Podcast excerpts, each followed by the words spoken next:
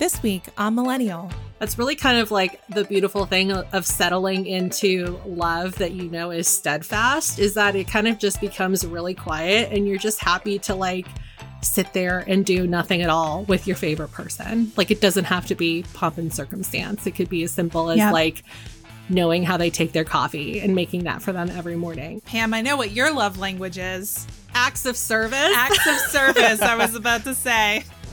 One day we're gonna start a recording session and there's gonna be a dirty shovel sitting back here, and you guys are gonna be like, "What's up with the shovel?" I'm gonna be like, "It's just my new decorative dirty shovel, And then you, lake water dripping off of it." you're going to add something new every week. Like the following week, More it'll, clues. it'll be like a, a dirty tarp. I've got blood all over my face when the camera comes on. Oh shit! I forgot to wash my face. Welcome to Millennial and Rabbit Rabbit. We're the home of pretend adulting and real talk. Pam, first of all, we must turn our attention to you. You were gone last week because a couple hours before we started recording, you accidentally cut your hand in the kitchen. Are you okay? I'm fine. I still have two hands and all 10 fingers. So thank you for the concern. So we're not calling you Peter Pettigrew because you're missing a toe oh my or gosh, finger. imagine. That'd be terrifying. I did tailor my recommendation on last week's episode directly at you. Oh. And we're actually recording today's episode just two days after that episode. Pam hasn't had a chance to listen, but please heed my recommendation because I haven't actually ordered it for you yet. So maybe you could just get it yourself. You were supposed to order it, Andrew. I forgot.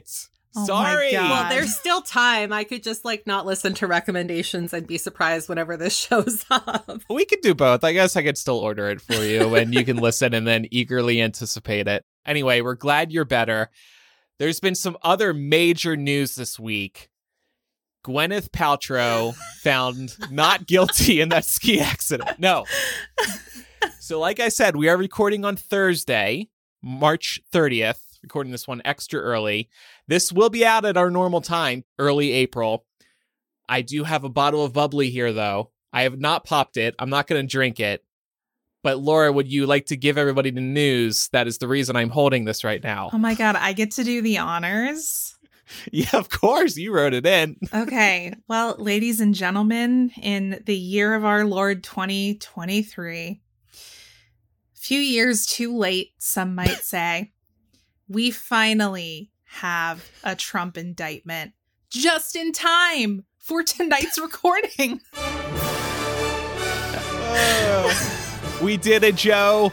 We, got did him. it. you got to sound drunker than that. Mission accomplished. Saving it for breaking news. I know. I feel like we have to clip this part of the episode and put it on socials like ASAP because by the time this episode comes out, yeah. this won't be new news anymore. Let's re-air the clip of uh, was it breaking news when Trump got banned from Facebook and we just started the the breaking news installment just laughing for like a solid 30 to 60 seconds. Something like that, yeah. I I was very giddy with excitement when the report came down Thursday afternoon.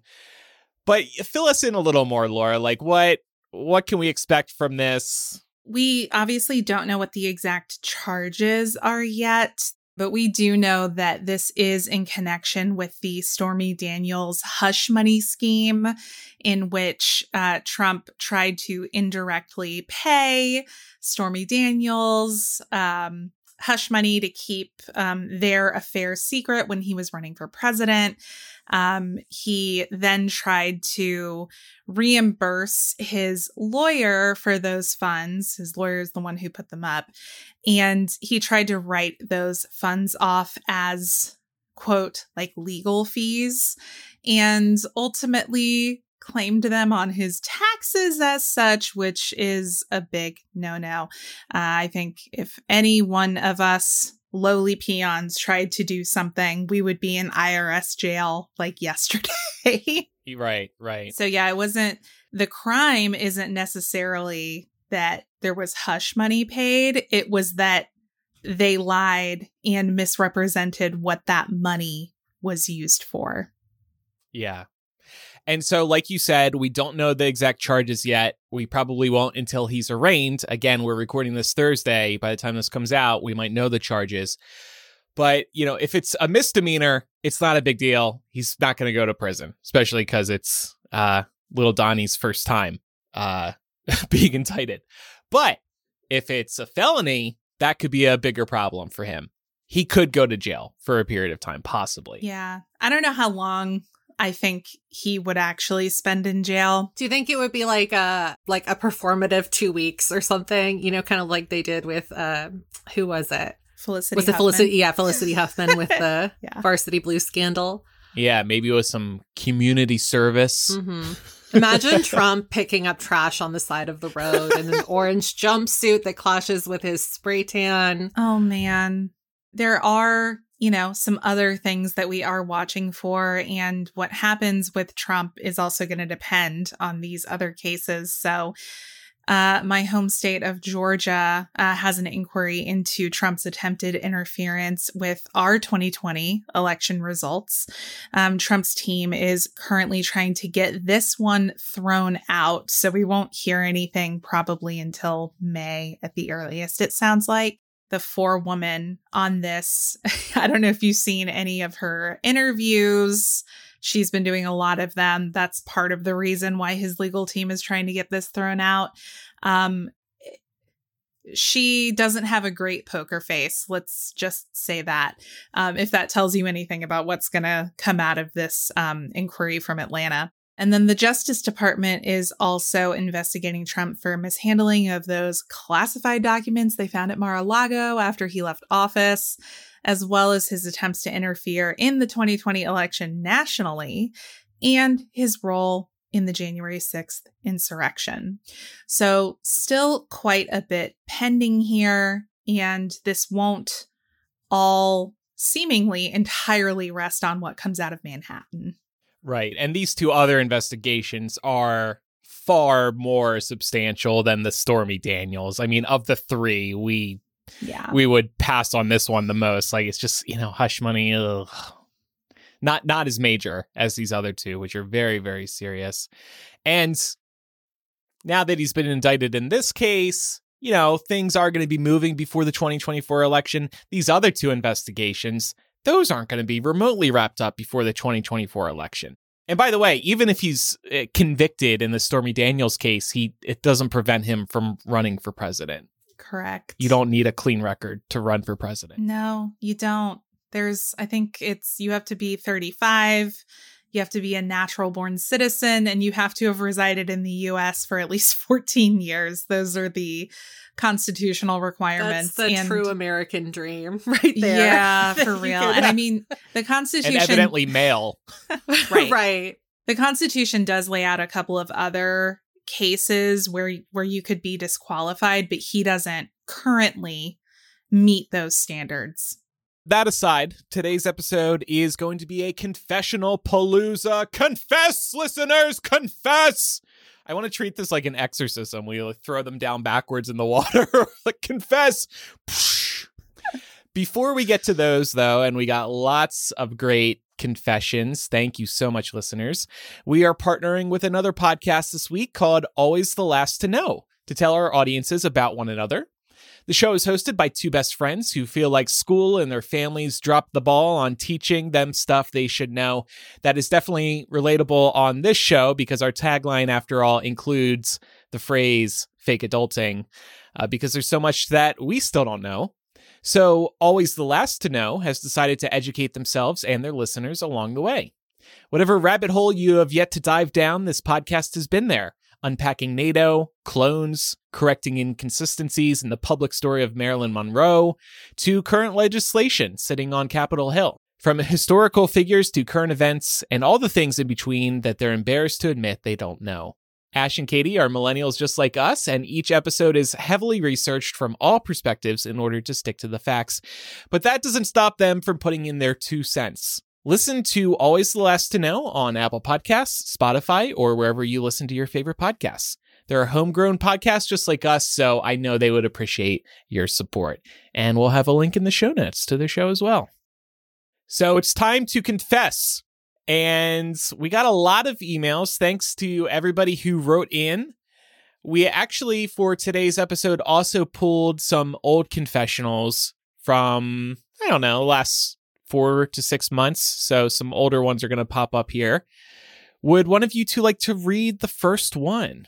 It's a real missed opportunity that with all of this confess rhetoric you're throwing around, that we don't have you done up like Pastor Andrew and we can like have you dunking people in a kiddie pool, telling them they're saved. Confess! Confess! There's lightning. All right. Well, this first one reads I know on an upcoming episode you were planning on discussing the potential TikTok ban, and I wanted to share my perspective. While there may be national security concerns about TikTok, for me, it's been incredibly helpful as I navigate figuring out my identity and coming out. I knew I was different as a kid, but at that time, my hometown was not a place I could come out. So I wouldn't let myself consider I was different from my classmates. And after a while, I forgot I was pretending. Or I did until my For You page on TikTok became trans and non binary people sharing their experiences.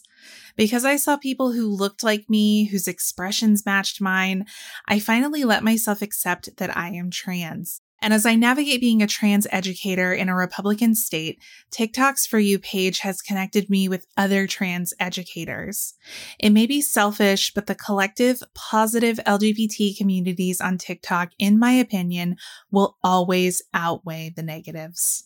That's amazing. Thank yeah. you for sharing that. It is a good reminder of how important TikTok is for so many people. Yep. There are problems for sure, but the community there is in many ways unmatched. It's more complicated than saying it's either all good or all bad. I think TikTok can absolutely present national security concerns, you know, data privacy and security concerns. At the same time, to Andrew's point and to the point of this confessional writer, it does a lot of good. And if I thought that Congress was actually doing what they are doing in good faith. I might have different opinions about this, but I feel that they are using TikTok as a very recognizable scapegoat to try and do other kinds of nefarious shit with this whole restrict act, um, which is really what the TikTok ban, what, what the TikTok ban is all about. Um, so it could potentially impact things if passed, like your ability to use a VPN, for example, which is something we chatted about on last week's episode that can be very beneficial to maintaining your privacy and security. So I would just keep that in mind. I don't think Congress actually cares about TikTok. Um, I think TikTok does have some problems. I don't think they actually care about those problems because if they did, every other social media company that presents a lot of the same issues would be under the same kind of scrutiny. And they're not. And that's because TikTok is like a very convenient Trojan horse to use to get some of this other insidious shit through.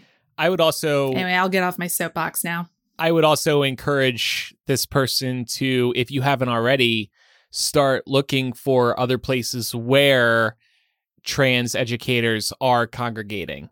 Maybe you've already found spaces like this, but it's important for people during this uncertain time to figure out where their communities might also gather or where they might already be gathering. It's an important reminder. This whole situation is an important reminder for creators on TikTok who are making a lot of money on TikTok or just trying to make it big on TikTok. You have to diversify. You need to be everywhere. Instagram, have your own website, Twitter, uh, YouTube, because they have a TikTok ripoff now. It's just really important for people to di- diversify. So if any one platform goes down, be it TikTok or anything else, you'll be okay because you have else you have other income sources or you you have followings elsewhere. This one says, let me preface this by saying I'm a liberal, but I also want to say fuck Joe Biden. After campaign promises to stop drilling, he has approved the Willow Project, which will basically fuck over the last bit of untouched nature in the USA. I'm disgusted, disappointed, and feel so betrayed, and yet also not surprised. Sigh. In the end, he's just as much of an asshole as Trump was when he approved the Keystone Pipeline. Biden's just another politician who is profit over everything, always. Fuck him. Yeah, so I guess the person who wrote this wanted to be anonymous just because maybe they think we wouldn't say such a thing. But one reason I wanted to include this confessional is to tell this person and others, like, we are more than happy to criticize Joe Biden here. Yeah. And everybody should. Every Democrat should. And I think we have done that before too. We, I mean, we've definitely called out some bullshit. It probably just doesn't feel like as much because i in a lot of ways it's better now than it Mhm. was when Trump was in office and there was more. There was something to call out every day, you know? Yeah. And that's not to say that like the issues that Biden is uh, sweeping under the rug aren't as important, but I just, I just uh, think that you know, maybe confirmation bias sort of plays a role in there. So if you don't hear us talking as much about like the shitty stuff that Biden does, it just feels like we're not. And just some context for people before we get further into this. The Willow Project is an oil drilling project located in Alaska. And I was doing some reading on this today.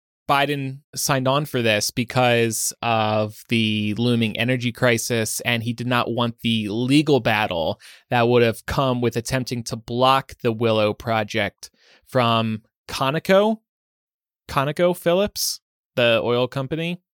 Conoco, Conoco. That's why I'm like saying it with a question mark. Um, but at the same time, just to give this person and others a little good news, Biden also announced sweeping new protections for federal land and waters in Alaska in tandem with Willow approval. And the White House also made the entire U.S. Arctic Ocean off limits to future oil and gas leasing. So, you know, there's some there were some good announcements around the same time. But yeah, this was frustrating to see. It is. And I I will admit I don't know a ton about this. It's not something that I really followed, but um I have heard interpretations of this that it it was a little more complex and I'm not defending Biden here by the way. We could we could do a whole episode about the many issues that we take with Joe Biden. Maybe we should do that. Um but it seems like this may have been a case where it wasn't quite so black and white as he wanted to do it or he didn't want to do it. I think there might have been some legal challenges in place. Andrew, I think you alluded to that. So it's just important context. It doesn't make it right. I don't love it either. And Meg uh, in our Discord, who is a conservation biologist, actually said, I feel this one. I wasn't the one who submitted it, but whoever you are, I get you. yeah, it's something you don't expect to see from a Democrat in the White House yeah, I mean, signing off on projects like this. But they do it. next email Hey, y'all, I work as a non clinical manager at a hospital. I allow all my employees an uninterrupted lunch break. However, when I try to take a lunch, they all interrupt me. My food gets cold, and I never get to take my lunch or eat. I am salaried, so if I don't get a lunch, I don't get a lunch. It has gotten to the point where I haven't had a lunch at work for the last three months because it's so busy or I'm constantly interrupted. Today, I closed my office door and took my lunch and didn't answer when they knocked or called me on the phone. I felt guilty for taking 30 minutes to myself. Am I in the wrong? What advice do y'all have? Take that break. yeah, you're not in the wrong. Yeah. Fuck I that. think Take that, that like, break, yo. honestly, like I, I just kind of feel like the assumption is that managers don't need breaks too sometimes. I, I know somebody that's going through something similar right now, and it's like, no, like take your break too. You know, you deserve a break, even though you're higher on the totem pole than somebody that is your subordinate. And setting that hard boundary. Yeah. No calls or messages or knocked doors answered. hmm Yeah, leave me the fuck alone for 30 minutes. Right. I can't believe 30. that they still kept knocking. I hope that that sent a clear signal. Don't feel guilty about this, though. Yeah. And I mean, th- after three months, woof, You know what I will say though? surprised you had the patience. You know what I will say? And I know it, this is probably easier said than done. I can't imagine how hectic being a manager at a hospital is. But if if your employees can't go 30 minutes without needing you, that means you need help. In my mind, I'm like, what it seems like you have too much on your plate and you probably need like a counterpart to help support you because it's just not reasonable to expect Yeah. one person to carry everything. What happens if you get the flu and you're just out for a week? What are they going to do? Yeah, they need to learn. So they probably need more employees, but they also need to learn to be less dependent on Yeah. you, at least for 30 minutes. Well, or for an hour. or maybe they need a second manager who can help Yeah. carry the load, you know? Mm-hmm. Mm-hmm. Easier said than done. I know. Well, we hope that lunch felt orgasmic, confessional writer. All right. This next one says Hello, millennial. I am a cisgender male, and recently I've been dealing with issues of weight gain and high cholesterol. I am six foot in my early 30s and I weigh 218 pounds. My cholesterol is 268, uh, with the bad cholesterol at 189 and the good cholesterol at 70. Recently, I have had to get new clothes as my current clothes won't fit. Tops have gone up a size, as well as bottoms. Um, I feel bad as I'm overweight. And I've also had to deal with the expense of buying new clothes when my old clothes are otherwise perfectly fine and I've had them for years. I try to work out, but my job has changed to where that is harder to do during the day. I can usually only work out after work and usually don't have the energy for that. I love going to the gym, but feel like the hard part is nutrition and eating healthy. Can any of you offer any advice or suggestions on how to lose the quarantine 15? I've never heard that before. Really? Or like the COVID 15? So I've heard I people say the COVID 19. oh. Oh, that's clever. That's cute. I'll take a crack at this because I definitely gained the quarantine 15 or the COVID 19. I also threw my back out around the same time early on in the pandemic. So I was uh, a bit of a mess on multiple levels. And first, to address the gym comment, you said you try to work out, but your job has changed to where it's harder to do during the day. I would recommend looking at these at-home workout programs because not only can they save you the hassle hassle of going to the gym, they can also save you money. It's just so much easier to work out from home. Um, Peloton, they of course have the bike, but they also have a Peloton digital program. It's an app you can use on your phone or Apple TV or other smart devices, and you can get in very good workouts right at home, full body workouts right at home, cardio or muscle or strength courses. Apple has one too, Apple Fitness Plus. There's Beachbody on Demand. That one's been around for a while. There's also plenty of programs for free on YouTube that are very popular. So I would definitely give those a look as well. In terms of the weight loss, I've experimented with intermittent fasting. I was hearing so much about it. I was like, you know what? Let me try it. I started with the 816 program, which is eight hour eating window, 16 hour fast. I'm now aiming for 186. So 18 hour fast, six hour window, which basically means you're skipping a meal. I have come to skip breakfast. This is why I also do the black coffee. You're not supposed to be uh, eating or drinking anything with calories during that fast. It's worked okay for me. I don't know if it's actually worked for me. I'm not much of a snacker other than like right before we record the show or in the afternoons. I'm not like a late night snacker. And I think that's where it would really help somebody so you can set up some guardrails in terms of when you're eating. I know intermittent fast- fasting works for a lot of people, but make sure you check in with yourself and like with your mental health. If you feel like, you know, um, skipping a meal would be detrimental to you and lead, lead you down like a darker path towards eating disorders, I would not recommend doing that.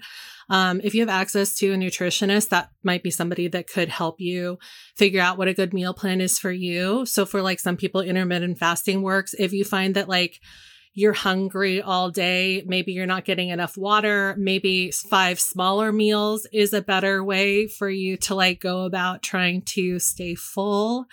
I know a lot of people have a lot of success that way.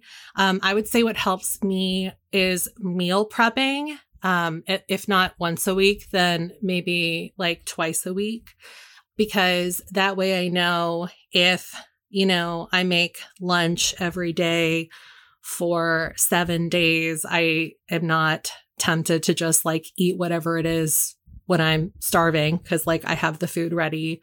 Or like if you're somebody that likes to eat out a lot, having meals that are already prepped for you will maybe curb that and will help you make healthier decisions. But it's really a lot of trial and error. So don't be discouraged if you try one thing and if it, and it doesn't work because not every plan is for everybody and just keep at it. I would say first and foremost, again, I'll say easier said than done being kind to yourself is important. And what that looks like is accepting where you are right now and not beating yourself up for it. A lot of people gained weight and experienced changes in their bodies during the pandemic. That is completely understandable. And you have to give yourself a little grace there. And you also have to be willing to say, you know what, I am where I am right now. And being able to accept that and accept it with like minimal self judgment is going to make it a lot easier to make reasonable goals. Um, because if you start going like balls to the wall, like I'm going to drop like a crazy amount of weight in the shortest period of time, that's not sustainable research and studies have shown time and time again that just leads to like yo-yoing weight loss where it's like you gain and you lose and you gain and you lose and that's not going to be good for your mental health. So thinking about it as a marathon not a sprint understanding that progress isn't linear you know if you're maintaining you know a pretty reasonable diet and you're getting regular physical activity, you know, the scale's going to fluctuate a little bit. The scale shouldn't be your only data point, by the way. You should be doing other things to monitor your progress, like you can take measurements. You can also note, like, if you're seeing differences in the way your clothes fit you, if you feel better doing certain movements, if you feel stronger doing certain movements there are just a lot of things you need to pay attention to and don't let the number you see on the scale assign like a value to you as a person.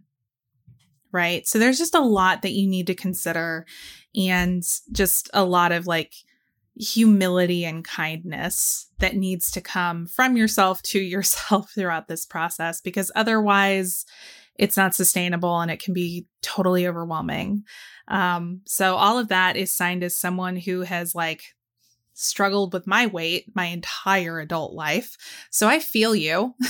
I feel you, but getting into a healthier mindset, I think, is one of the first steps to being able to do this in a healthy and sustainable way.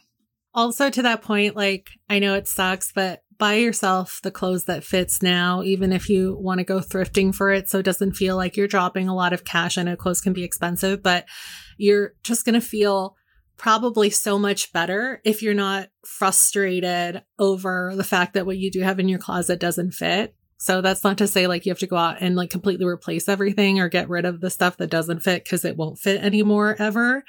But it'll just help you feel better about yourself because it's one less thing you're stressing about.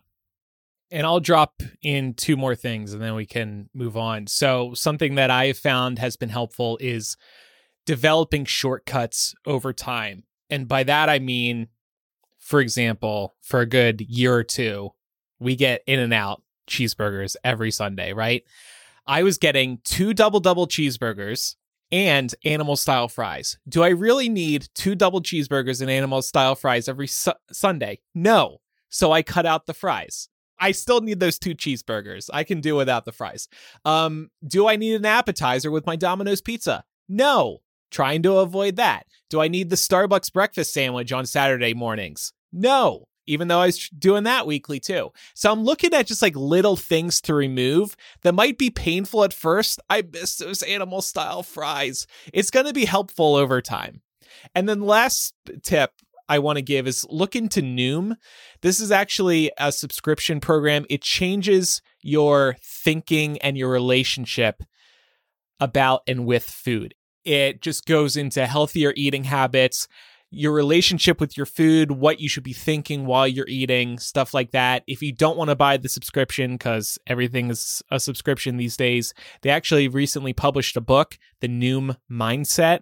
We have this book. Pat went through the Noom program. It worked out very, very well for him. And um, he's still abiding by it. So I would definitely check out Noom, whether it's the program or the book. And I just want to call out here that the confessional writer um, is in our Discord and mentioned that they're already taking uh, us and our listeners in the Discord up on some of the advice that we've offered. Um, and they also added um, that they have dropped uh, four pounds in the last week. So that's so great. I'm proud of great job, you. confessional writer. Okay, so I'll do number five. Yeah. Okay. I haven't had sex in over a year. My partner is sometimes sad about it, but I just can't force myself to want to. I asked my gynecologist if there's such a thing as female Viagra. Apparently, there's not. She said she could send me to a sex therapist to discuss my trauma. I don't have any trauma. I just have lack of interest in sex suddenly that hasn't gone away. She also said, just do it, schedule it, and recommended a self help book that I haven't been able to force myself to read or listen to. I complained to my regular therapist and psychiatrist about this, and my psychiatrist said, wait, there is female Viagra. It's called Addyi. I don't know if that's the way you, you pronounce it because I haven't heard of this. A D D Y I for anyone who wants to Google it's new. She prescribed it to me and it actually got through my insurance, but it comes with so many warnings. And it's a daily medication that you can't have alcohol with. I would rather drink wine than take a daily medication to have an interest in sex again. Am I terrible? Should my partner dump me? Is my sex life even that abnormal? Are we just sold on what we on we should want sex every night, every weekend, every month, whatever?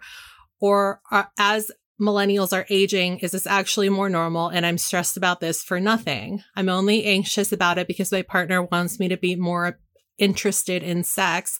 But also, I was very irritated with my gynecologist saying, just schedule it, which felt like her saying, just force yourself for his pleasure.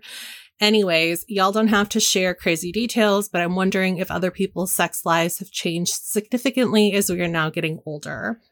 So, which part of this to address first? Um, the last part first. As you get older, yeah, your sex drive can change. Has my cha- mine changed a lot? No, but that doesn't mean it can't happen. And I, I, I definitely hear those stories time and time again. Um, I think you need to find a new GYN. Yeah. Scheduling yeah, I, sex. Yeah. yeah. And see, it'd be one thing if you and your partner felt the same way about this, if you were both like, we want to have sex more, but we just never have time, okay. Right. Schedule I can see it, yeah. the scheduling recommendation working, but it's like that is not that is not it. when you have somebody who's like, I just genuinely don't want to. Yeah, and also the suggestion that you don't want to have sex because of your trauma. Like, yeah, somebody can just not want to, and it doesn't mean they're traumatized, right? So, that, yeah, there are a, a lot of amazing GYNs out there. You should find a new one. Michelle in the Discord is actually bringing up a good point, which is that it could be a ho- hormonal imbalance. So, and they also add this person could also be ACE, which is obviously a possibility as well. But I mean, hormonal imbalance as you get older, especially for women, that is a huge thing. If you hadn't had, if you haven't had blood work done in a while, you could ask your GP about getting on that. I don't think your um your gyno would necessarily think to do that specifically. Um, also, just because you mentioned that you see a therapist or a psychiatrist, if you're um if you take any like medication for mental health, sometimes that has an effect on sex drive as well. Yeah, SSRIs can definitely do that. Mm-hmm.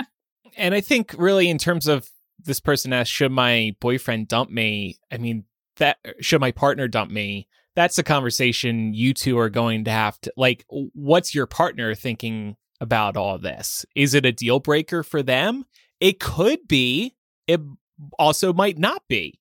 Can you two work something out to deal with this situation? I mean, I know this can be a sticking point in some relationships if one wants more sexy time and the other doesn't. I don't think you should assume your partner is disappointed in you or wants to dump you just because of mm-hmm. your current situation. Yeah, I was just going to say, like, realistically, is it always easier if your sex drive matches your partner's sex drive? Of course, because then you're on the same page. But I think that the reality that most people don't talk about is that it that's not the norm for every couple. And sometimes it is about communication. I'm sure it sounds like you've been communicating with your partner very well, which is good. Um, but um, yeah, I think that that that that first and foremost is the most important. Yeah, and come to a resolution. Like, hey, I don't care if you're jerking it more often. I don't. I get it. I get it. You want me to watch you? Will that turn you on? I would say too, just to remember that um, you're not alone on this front. There are, again, a lot of studies out there showing that uh, millennials as a generation, and this is like self reported data, are not having as much sex as prior generations. And there are a lot of theories about why that might be. But you're not weird. There are plenty of people um, who are who are in that boat. So I wouldn't assume that there's like something wrong with you or there's something weird about you. All right, next email.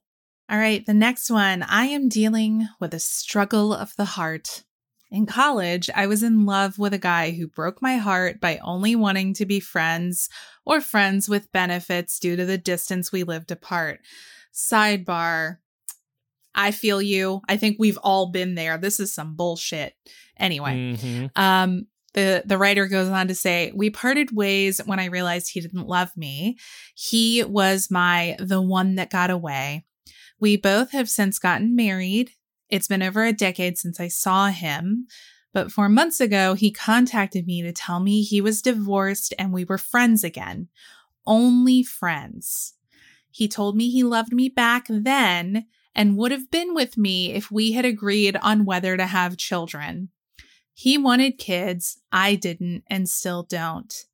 Knowing he had feelings for me back then has fucked me up. He told me he regretted not being with me. He told me I was the one. I feel like I am living through a butterfly effect. I love my life and my husband, but this guy is on my mind again.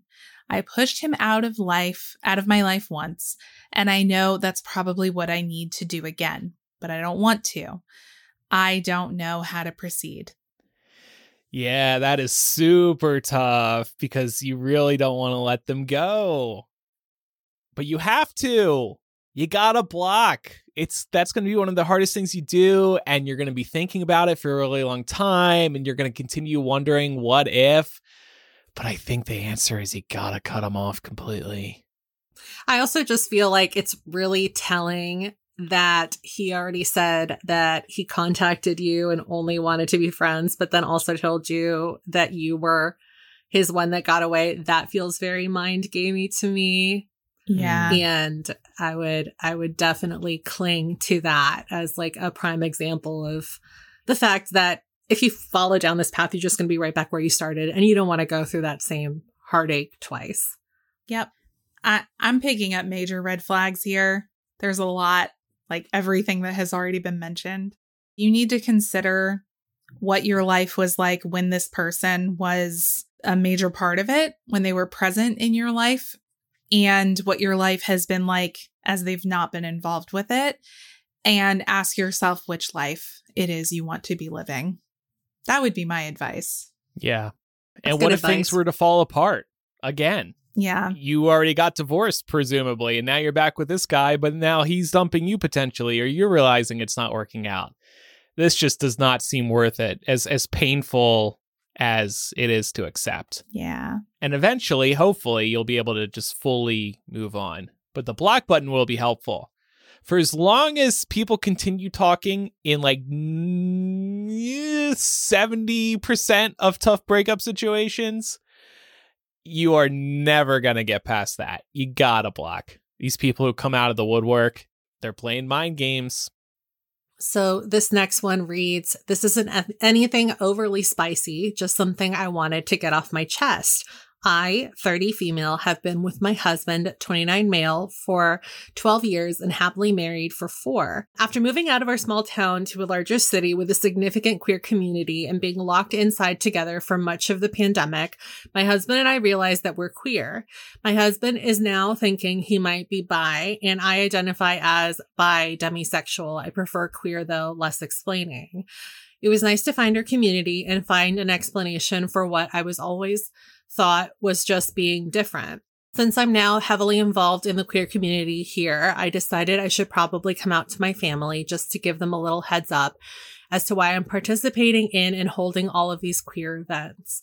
I didn't think it would matter because nothing has changed. We're still the same. My husband and I are still in a long term monogamous, straight passing marriage, no biggie. And boy, was I right. The response just don't tell your grandparents at the conver- and the conversation was over. I mean, it changes nothing and I didn't expect a party nor did I expect to get disowned, thankfully. I'm very grateful for that. My husband and I have finally found the little puzzle piece in our community, and they essentially told us to keep it hidden. It kind of hurt and sucked. Again, it's no biggie. We're incredibly lucky and grateful, but still annoyed and hurt. If it had been anyone else in the family, they'd have cared, but because it's me, they don't even acknowledge it. And because we've left it so long ago and because it's not a big deal, we can't bring it up because bringing it up will turn it into a big deal. So this is just us getting it off our chests, making this thing that is big to us, big for just a moment anonymously. Thank you for secret little vent. Big love. Aww. Hey, thank you for sharing. I'm really yeah. sorry that yeah. you didn't get the response that you hoped for or the support that you hoped for from your family. Um, but we support you. We're happy for you. Yeah. For you both. Yeah, and also maybe a note of inspiration. When I came out to my grandparents, they were nothing but supportive. In fact, my grandfather, when he found out, not directly from me, but when he found out, he called me and said, because I am his oldest grandson, he called me and said, You're still number one in my book, or something Aww. like that, saying I was still number one. I knew you were going to say you were the fave.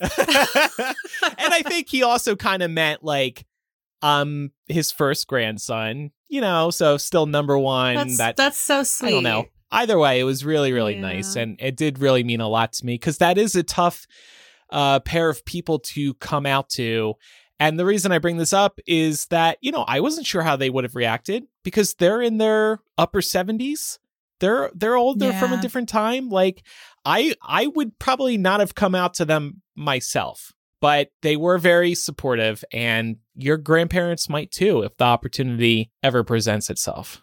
Yeah, I mean it's hard to to gauge whether or not that is. Obviously, you would have a better barometer for that than we would, but if you feel like it feels right and you think that maybe your parents don't realize um, the fact that your grandparents would actually not care, then I don't think there's any harm in just saying thanks, but no thanks to that advice and letting them know. Sometimes grandparents can surprise you, like Andrew said. Yeah. And to your point, nothing changes. And that should be further comfort to your grandparents, even if they are skeptical or disappointed, air quotes. Yeah. So I'm also, sorry that happened. That'd be really frustrating. It's y'all's story to tell. Mm-hmm. Nobody else gets to tell you how or when to tell your story. All right, next one. This one's uh, deepish. My confession I regret getting married. That's not to say I don't love my husband. I really do. He's my best friend, and I love spending every day together and getting to share everything with him. I love our adventures and our life together a lot, but since I was a kid, I never liked the idea of getting married. To me, it wasn't important and just seemed unnecessary in this day and age. I didn't and don't like the idea that our relationship be legitimized. We have to fill out some paperwork and pay the state money. We had the most casual possible marriage process. No proposal, just figuring we weren't planning to get rid of each other anytime soon, so why not get those sweet tax benefits?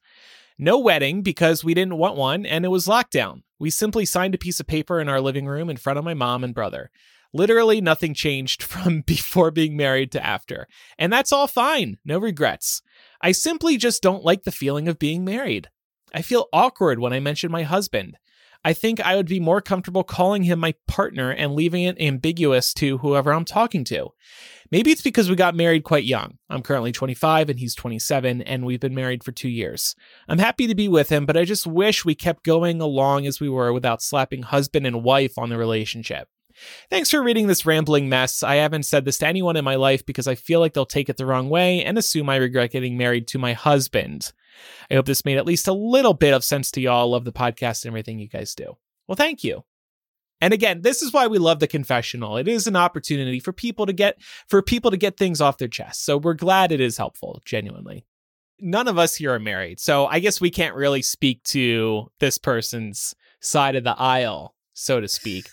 but I will say that I haven't felt the urge to get married either. I don't know what it adds to my life.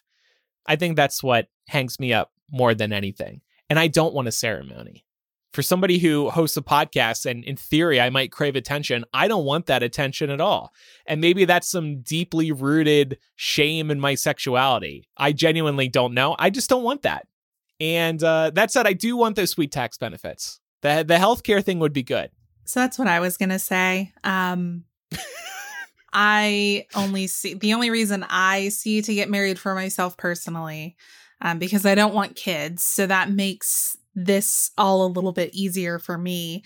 Um, but yeah, is those like sweet tax benefits and the legal protections that it affords you. So like Yeah. if, if you or your partner get sick, like you get, you know, power of attorney over each other and and all that good stuff. And if they have a shitty family, their shitty family can't like shut you out of things. Um, so that's all really important. But I agree with you. Getting married shouldn't change the nature of your relationship. Signing that piece of paper, putting a ring on the finger, like whatever it is, your relationship should still be pretty much the same. I don't really anticipate, like, I plan on getting married. I don't have a timeline for that. I'm not really particular about it either but like I don't anticipate it changing anything about my life. And I think that it's really fucked up culturally that we condition people to think that getting married is going to be this like life changing event. I feel like we condition people to think about their wedding day and not about their actual marriage. Oh yeah, that's the big day. Yeah. All the money goes to that. It all leads up to this. Right. I feel like it's very that's a very old school mindset. Nowadays it probably doesn't matter as much as it did back when it was more common for people to like especially women to maybe live at home before they got married or even to like Yeah. like this whole like arbitrary idea of saving yourself for marriage too was really like rooted in that, you know? Um but like that's just like simply not the case anymore nowadays when it's so common for people to live with their partners for years before they get married. And honestly like getting married shouldn't change anything. I think like that that's really kind of like the beautiful thing of settling into love that you know is steadfast is that it kind of just becomes really quiet and you're just happy to like sit there and do nothing at all with your favorite person. Like it doesn't have to be pomp and circumstance. It could be as simple as Yeah. like knowing how they take their coffee and making that for them every morning. You know what I mean? Yeah, it's the little things. Oh. Yeah. Pam, I know what your love language is. Acts of service. Acts of service, I was about to say. and also words of affirmation. I know this about myself. Laura, you and I are so shallow though. We're just in it for the tax benefits. Like, my God. Well, no. So here, here's the thing. I love my partner deeply. Like Oh, I Mark- know that. Mark is my life partner. Like I am not. If for some reason this doesn't work out, or like I'm gonna knock on wood here, for some reason like it just isn't a thing for the rest of our lives, I'm not looking again because dating is fucking awful. Wow. this is some interesting news. Laura What- would never date again if Probably things. no. I mean, Well, I don't know if I believe life that. life can always like throw curveballs at you and stuff. But think about how exhausting dating is. I'm like, no, I already I found the person. This is it for me. And we're going to be shacked up for the rest of our lives. We might as well get those sweet tax benefits. to be fair, Yeah. and if this makes you both feel better, like y'all are thinking tax benefits, I'm just thinking like all around me in my life, it's just like full of people that have gotten divorced. My brother and I talk about the idea Yeah. of getting married a lot, and we've all we've seen our whole lives, like really all we've known. Like obviously there are strong relationships around us, but it's a lot of it took a lot of divorce to get to the people that have now found strong relationships. So for us, it's like you know, it's like it would be nice to get married, but if it doesn't happen and we just like find our people and we just like live with them, it's not a big deal because like Fine. Yeah. like that piece of paper does not guarantee that you stay together forever. And I think that for a lot of people they're still thinking about it in those terms. But when you grow up around divorce, it's like what does this really mean? You know? Yeah. Like all we've seen is that like it means jack shit because like our parents got divorced, my dad and my stepmom are divorced. My Mm. grandparents got divorced. My grandma, like the grandpa I have now, is like my grandma's second marriage. You know, happy for them. They loved each other for 40 years, but that wasn't her first person. Yeah. So, Yeah, that's a great point. And I mean, the hassle of going through the divorce, it's so much easier for just somebody to move Yeah. out. Yeah. maybe that's secretly why Andrew doesn't want to get married because if it doesn't work out, he doesn't want to pay the divorce. Like, I don't want to go through the hell of the divorce. It's so much easier to walk out of the house and never return. right. An- Andrew, I have no idea what Nevada like if they have any like common law um I don't know either. laws. I don't know either. Because in some states, if you cohabitate long enough, you're considered like common law married. Yeah, I think it that's the case in California. I think it's 10 years or something like that. Mm-hmm. Well, according to you, Laura, I like burying bodies in Lake Mead. So I think we know what I would do if I ever wanted to get out of a situation with Pat and Oh there was some legal trouble. Well, if that happens, I'm calling unsolved mysteries and I'm pointing the finger at you. I need to one day we're going to start Pat. Like we love you, but we also love Pat. So. one day we're going to start a recording session and there's going to be a dirty shovel sitting back here and you guys are going to be like what's up with the shovel i'm going to be like nothing what are you talking about it's just my new decorative dirty shovel And then you- lake water dripping off of it You're gonna add something new every week. Like the following week, more it'll, clues it'll be like a, a dirty tarp. i've got blood all over my face when the camera comes on oh shit i forgot to wash my face I really, I love this aesthetic we're we're veering towards, where Andrew is like, Andrew's like a low key serial killer, just like hiding in plain right, sight. exactly. He wants that 60 minutes unsolved special. I, i'm I, i've already got a a Bowser Lego behind me, a foot tall Bowser Lego behind So me. So what you're saying is I'm- that you've been showing us who you really are inside for years. The and we're just energy. ignoring it. I'm kidnapping princesses and princes. Well, anyway, um, yeah, and the healthcare is one reason I would want to get married, or just getting a, a legal union. Yep. Also, call your partner whatever you want to call them. Yeah, babe, Like, hun, cutie, bottom. as long as they're okay with it. Coming up, more confessionals, including some big ones about relationships and job related confessionals. We'll be right back.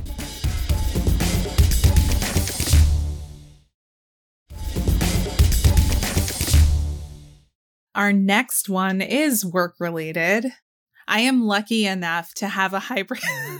It says I am lunch enough, but uh, we assume it means I am lucky enough. I yeah, I'm I'm lucky. I had to re I was like, what? But I prefer that. I am lunch enough. I am lunch enough. I, I like that. New tagline. Uh, okay.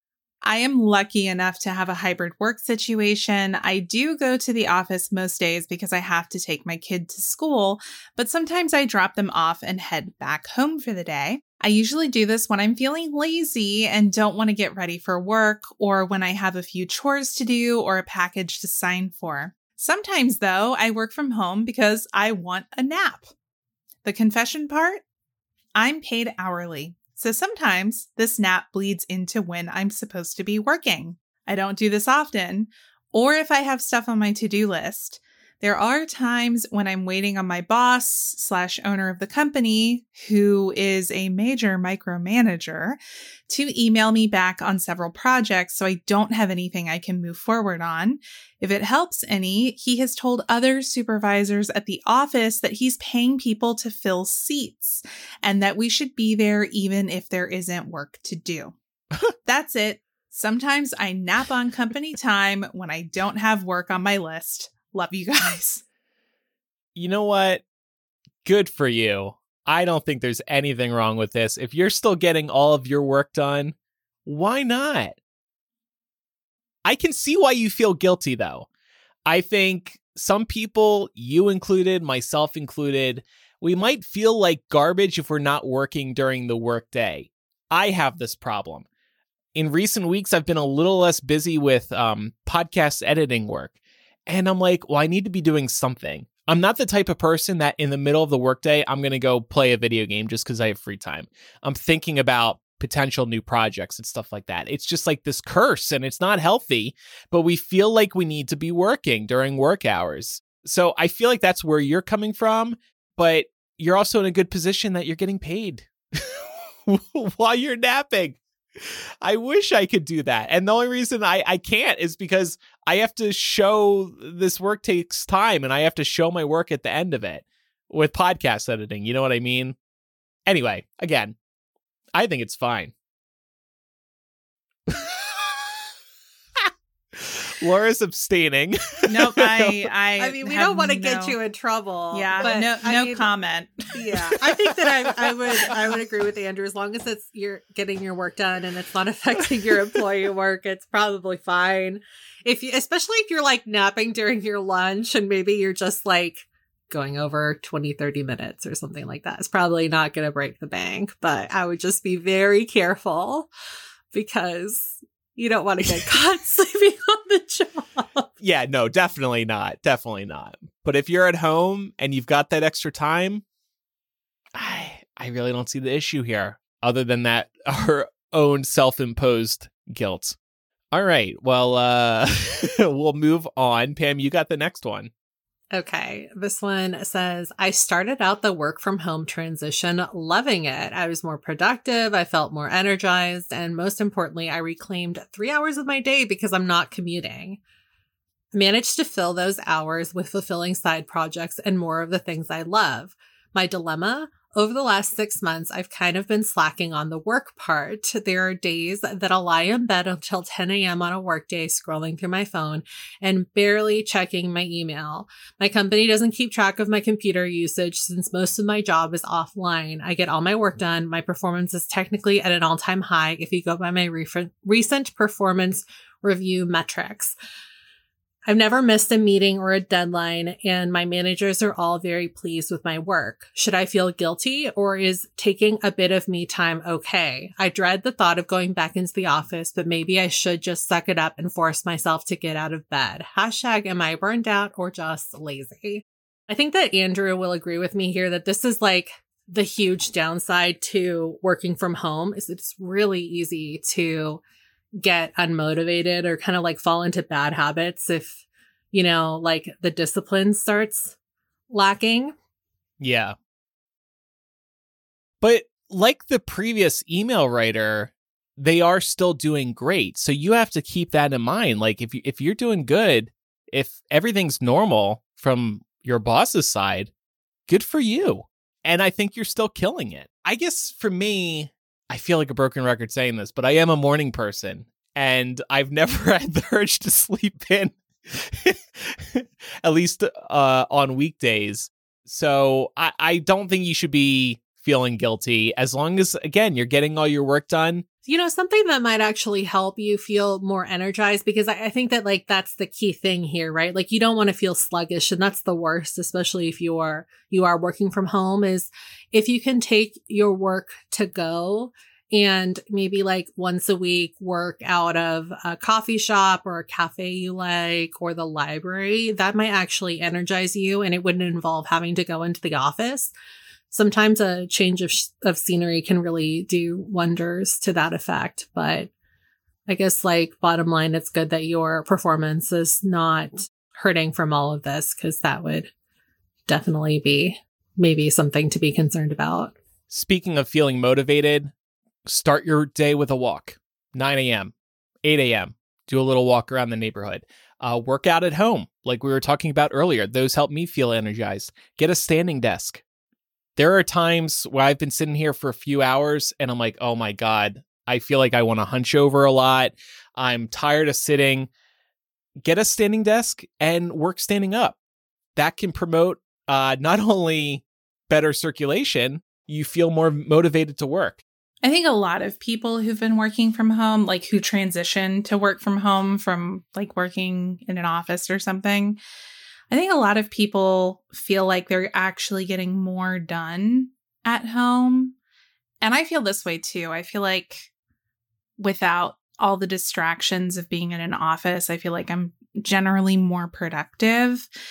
So I would say to look out for potential burnout there, like making sure that you're pacing yourself throughout the day and not like sitting in a chair in front of your computer, your workstation, whatever, for eight hours without getting up for a break, without getting up to like actually eat lunch, like get some water. Go for a little walk midday, not just the morning. Yeah, cuz I I think sometimes when you get on a roll at work, it can be really easy for the hours to pass you by. And whereas you might have had more of those natural breaks when you were in a workplace setting, you're not getting those at home because they don't, you don't get those natural distractions. So you just have to make sure that you're pacing yourself so that you're not burning yourself out through increased productivity, if that makes sense. Meg said, How do I acquire this magical wanting to wake up in the morning power? The promise of coffee gets me up in the morning. Mm. That gets me up too. That's an exciting drug. Re- realistically, if you just like don't start cold turkey, I would just start like getting up, you know, even like 10, 20 minutes before you normally would. Yeah. And and like once you're adjusted to that, you can like move it up a little bit more. And try to go to bed earlier. I know it's not easy. Try to go to bed earlier. Take some CBD oil that can maybe help you fall asleep earlier, or at least on time. See, I'm a caffeine addict, but coffee doesn't get me up in the morning. Coffee just, it's the thing that keeps me from becoming horizontal again. keeps me from going back to bed. I want to get one of those like time, you know, like the coffee makers where you can like set the time because sometimes just the smell is like, ooh, but I really want that cup of coffee. So like yeah. that the might best help. part of waking up is Folgers in your mm-hmm. cup. Even though we don't drink Folgers here, I'm no, sure. Don't, I don't drink Folgers either. Yeah, Pam, on a related note, I need to put my uh, water kettle on like a smart plug and be good to get oh, get smart. good about putting water in it the night before, then mm-hmm. turning mm. it on like right before I get out of bed because I hate waiting for that water to heat up in the morning. Yeah, that's smart. It's the one good thing about a Keurig. That thing's like always ready to go if you want it to be. All right, this next one reads I don't love all three of my dogs equally.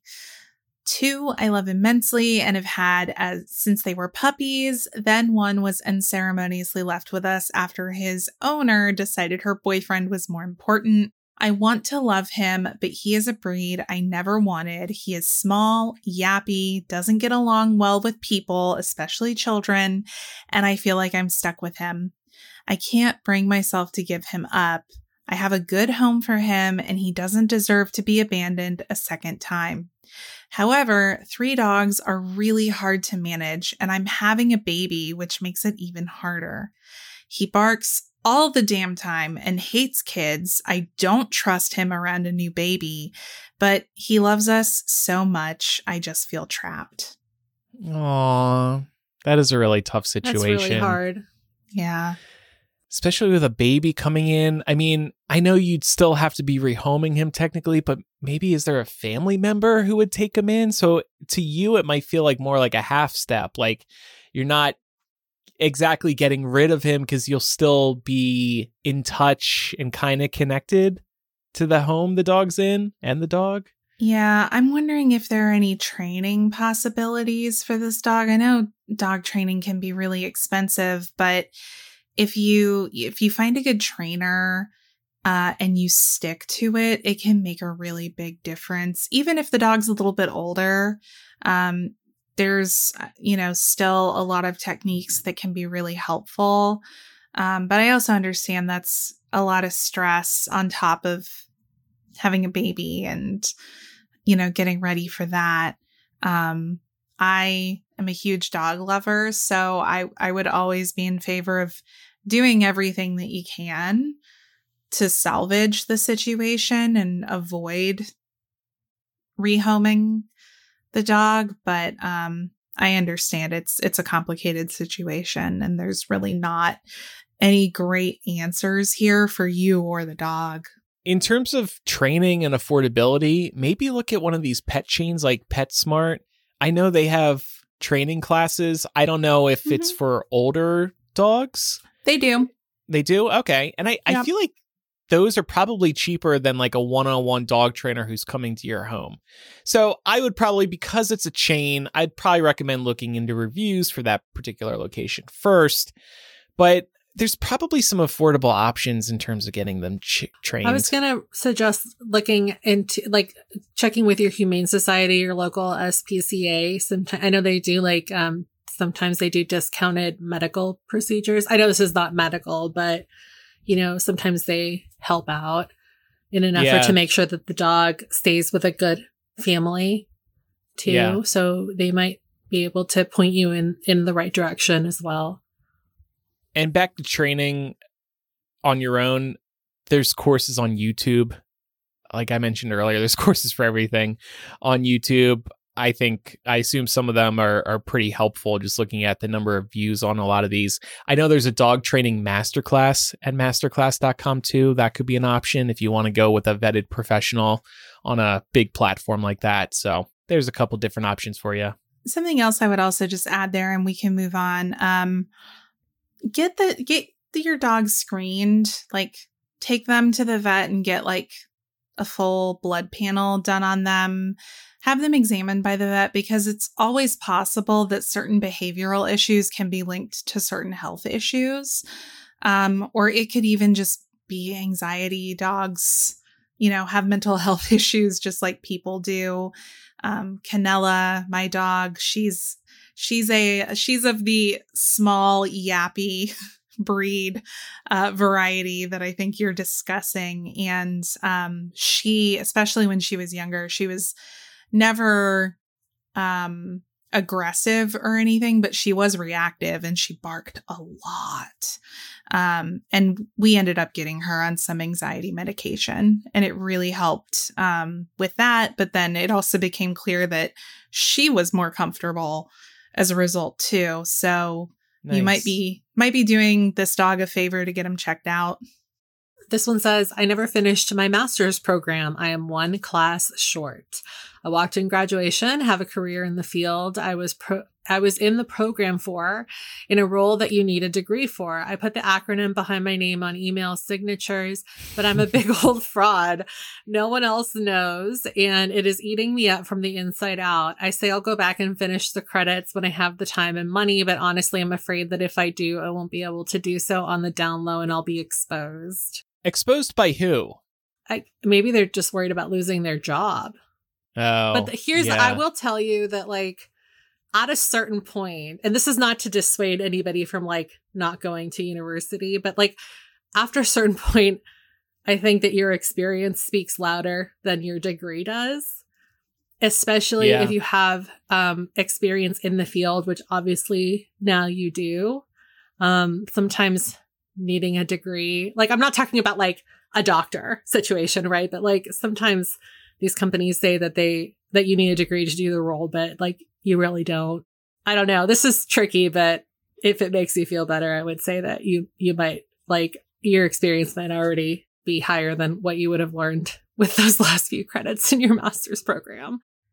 I think only you can decide um, what you should do here. And I think for the most part, it's going to be up to like what you can live comfortably with.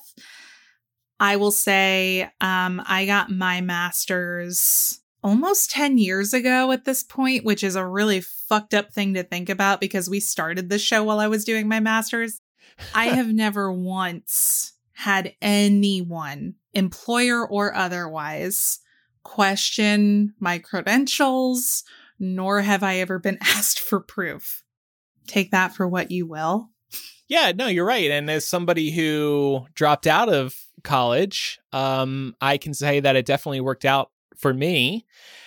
That said, there was once an article on me in this paper called the Orange County Register about 10 years ago. And in both the headline and the article, it calls me a Cal State Fullerton graduate. I did go to Cal State Fullerton. I did not graduate. I did not tell them that I graduated. And so this is my diploma. oh no. Do you feel guilty about that? Well, at first I did. I was disappointed that they misreported the story. Mm-hmm. Now I think it's just funny. Yeah. And I presume there's people at Cal State who look through articles that mention their schools and maybe they looked me up and saw I wasn't a graduate. They could have reached out to the Orange County Register and said, hey, that's not true, but they didn't. They probably looked away, looked the other direction because it's an article about one of their students. So it well, just it does make them look them. good on the yeah. you know as a result. So do you think they would really be like, oh, let me check on Andrew Sims to make sure he actually Too graduated? No, no offense. I, like I don't know. Not worried about little old Andy. the OC register. Yeah, maybe, maybe you're right.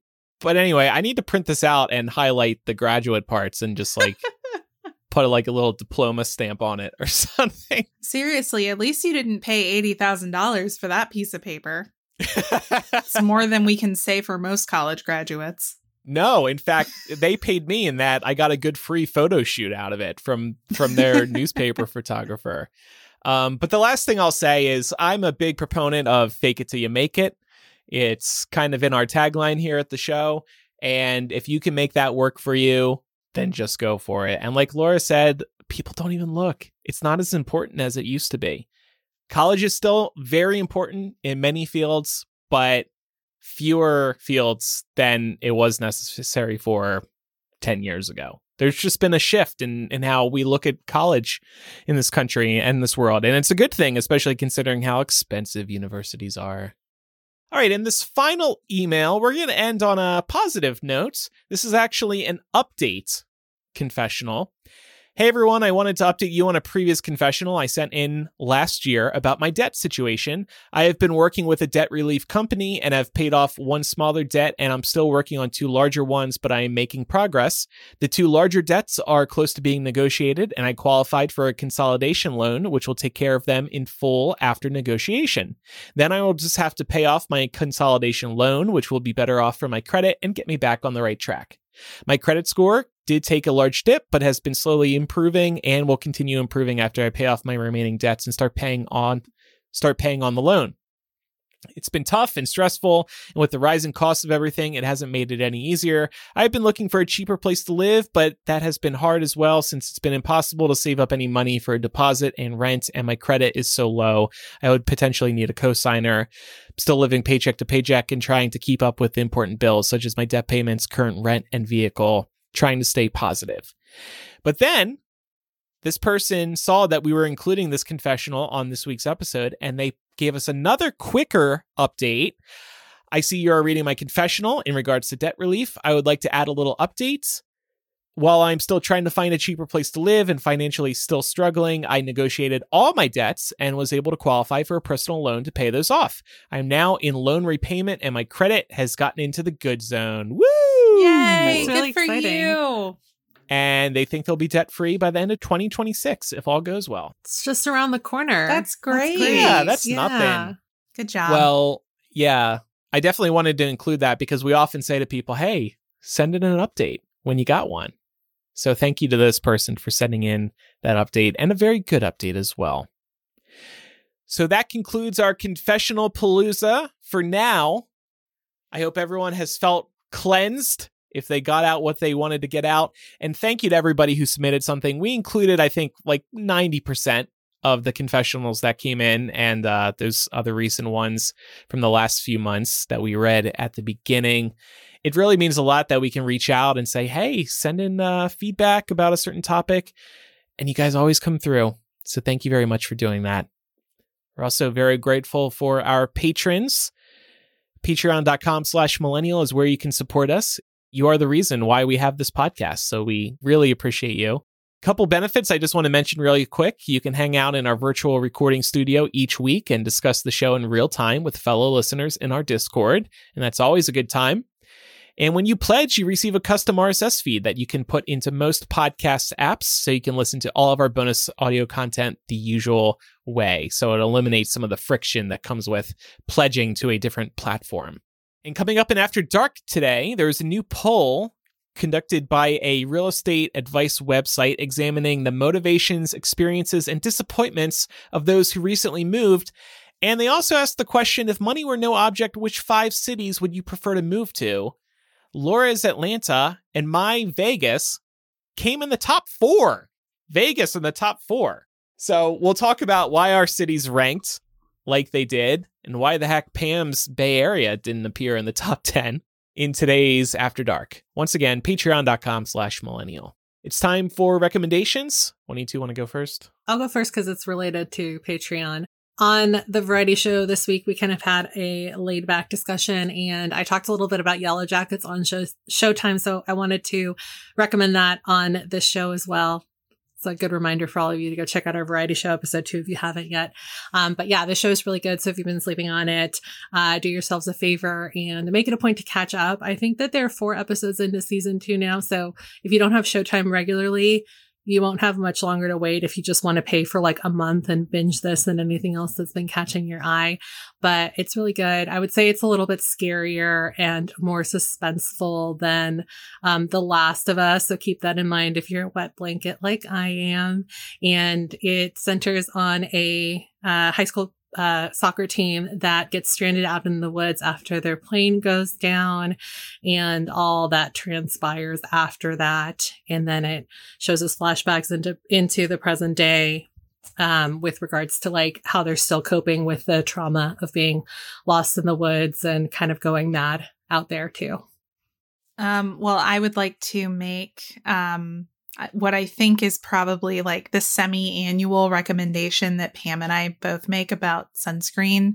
Yes. It's getting warmer here in the Northern Hemisphere. And while you should wear sunscreen year round because sun damage can happen at any point in the year, um, as temperatures are getting warmer, the days are getting sunnier. I know everyone's going to be spending more time outside super important to remember to wear sunscreen, not just on your face, but really on any exposed skin to protect yourself. There are a lot of really great brands out there. I know, Pam, I think you've recommended Supergoop in the past. Yes. Um, their, yeah, their stuff is so nice. Um, but even in a pinch, I really like Neutrogena's grease free sunscreen that's like good for your face and your whole body. Um, so even something like that in a pinch makes a huge difference. Um, even if you're like not really going outside, but you're sitting by an open window that has direct sunlight, you can still get sun damage without sunscreen sitting there for a prolonged period of time. So take care of your skin as the temperatures get warmer, y'all. And instead of a recommendation this week, I'm doing something different and dropping a did you know fact on everybody because this has been bothering me for a while. Chloe's going to hate this. Just don't include this one. It's fine. I don't know about y'all, but do you notice that when you snooze your alarm, at least on the iPhone, it only snoozes for 9 minutes? And mm-hmm. then and you know, half awake Andrew at 6:39 in the morning is like, oh, just give me one more freaking minute. What the hell is going on? And then I think, why is it nine minutes? And then, you know, I doze off again. And then I just like forget to, to Google this. So I finally, finally Googled it. And alarm clocks don't snooze for 10 minutes because mechanically they couldn't when alarm clocks were first developed 60, 70 years ago. And then clockmakers had to decide if the snooze would be a little longer than 10 minutes or a little less and then fearing more than 10 minutes would allow the clock owner to slip back into a deep sleep and risk being late, they picked nine minutes. But still, even digital alarm clocks today, they go with nine minutes for like old time's sake. There's no reason they need to go, they need to still be nine minutes, but they've just always been that way. So they stick with that. Apple, let me pick 10 minutes or nine minutes, please. I know. I feel so robbed right now. I had no idea this was a thing. My entire Right? life, when I've been snoozing, I'm being robbed of a minute each time. Yeah. Well, next time you do, you know, do you use your iPhone as the alarm? Yeah. Okay. Yeah. So you're being robbed of a minute. And it's bullshit. Why? Give me that minute, Tim Cook. I'm not happy. I will say that I usually keep my phone on the opposite side of the room from me so that I can't snooze. Oh. That's See, that sounds like hell. It is hell, but the problem is I'll just lay there and be like 10 more minutes. And I'll just like Nine more minutes. I'll snooze for an hour. And then also, you're not scrolling through your phone when you're trying to be sleeping, right? Because you have to put it down. Yeah. That's That good. is helpful. That's good That habit would be- to get into. That's a good mental health. Yeah.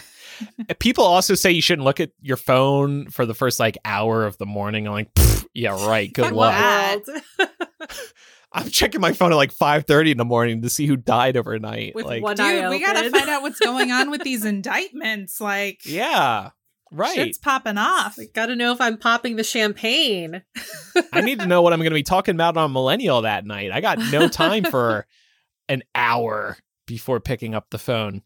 Well, a couple of reminders before we wrap up. Make sure you are following the show for free in your favorite podcast app so you never miss an episode. And leave us a five star review if you love the show in Apple Podcasts or Spotify. You can write to us by emailing millennialshow at gmail.com, or you can use the contact form or that confessional on millennialshow.com. And last but not least, do follow us on social media. We're a Millennial Show on Instagram, Twitter, and Facebook. And then over on TikTok, we are Millennial Pod. Thanks everybody for listening. Thank you everybody for confessing. I'm Andrew. I'm Laura. And I'm Pamela. After Dark starts in a moment for patrons and Apple Podcast subscribers. Bye everybody. Bye.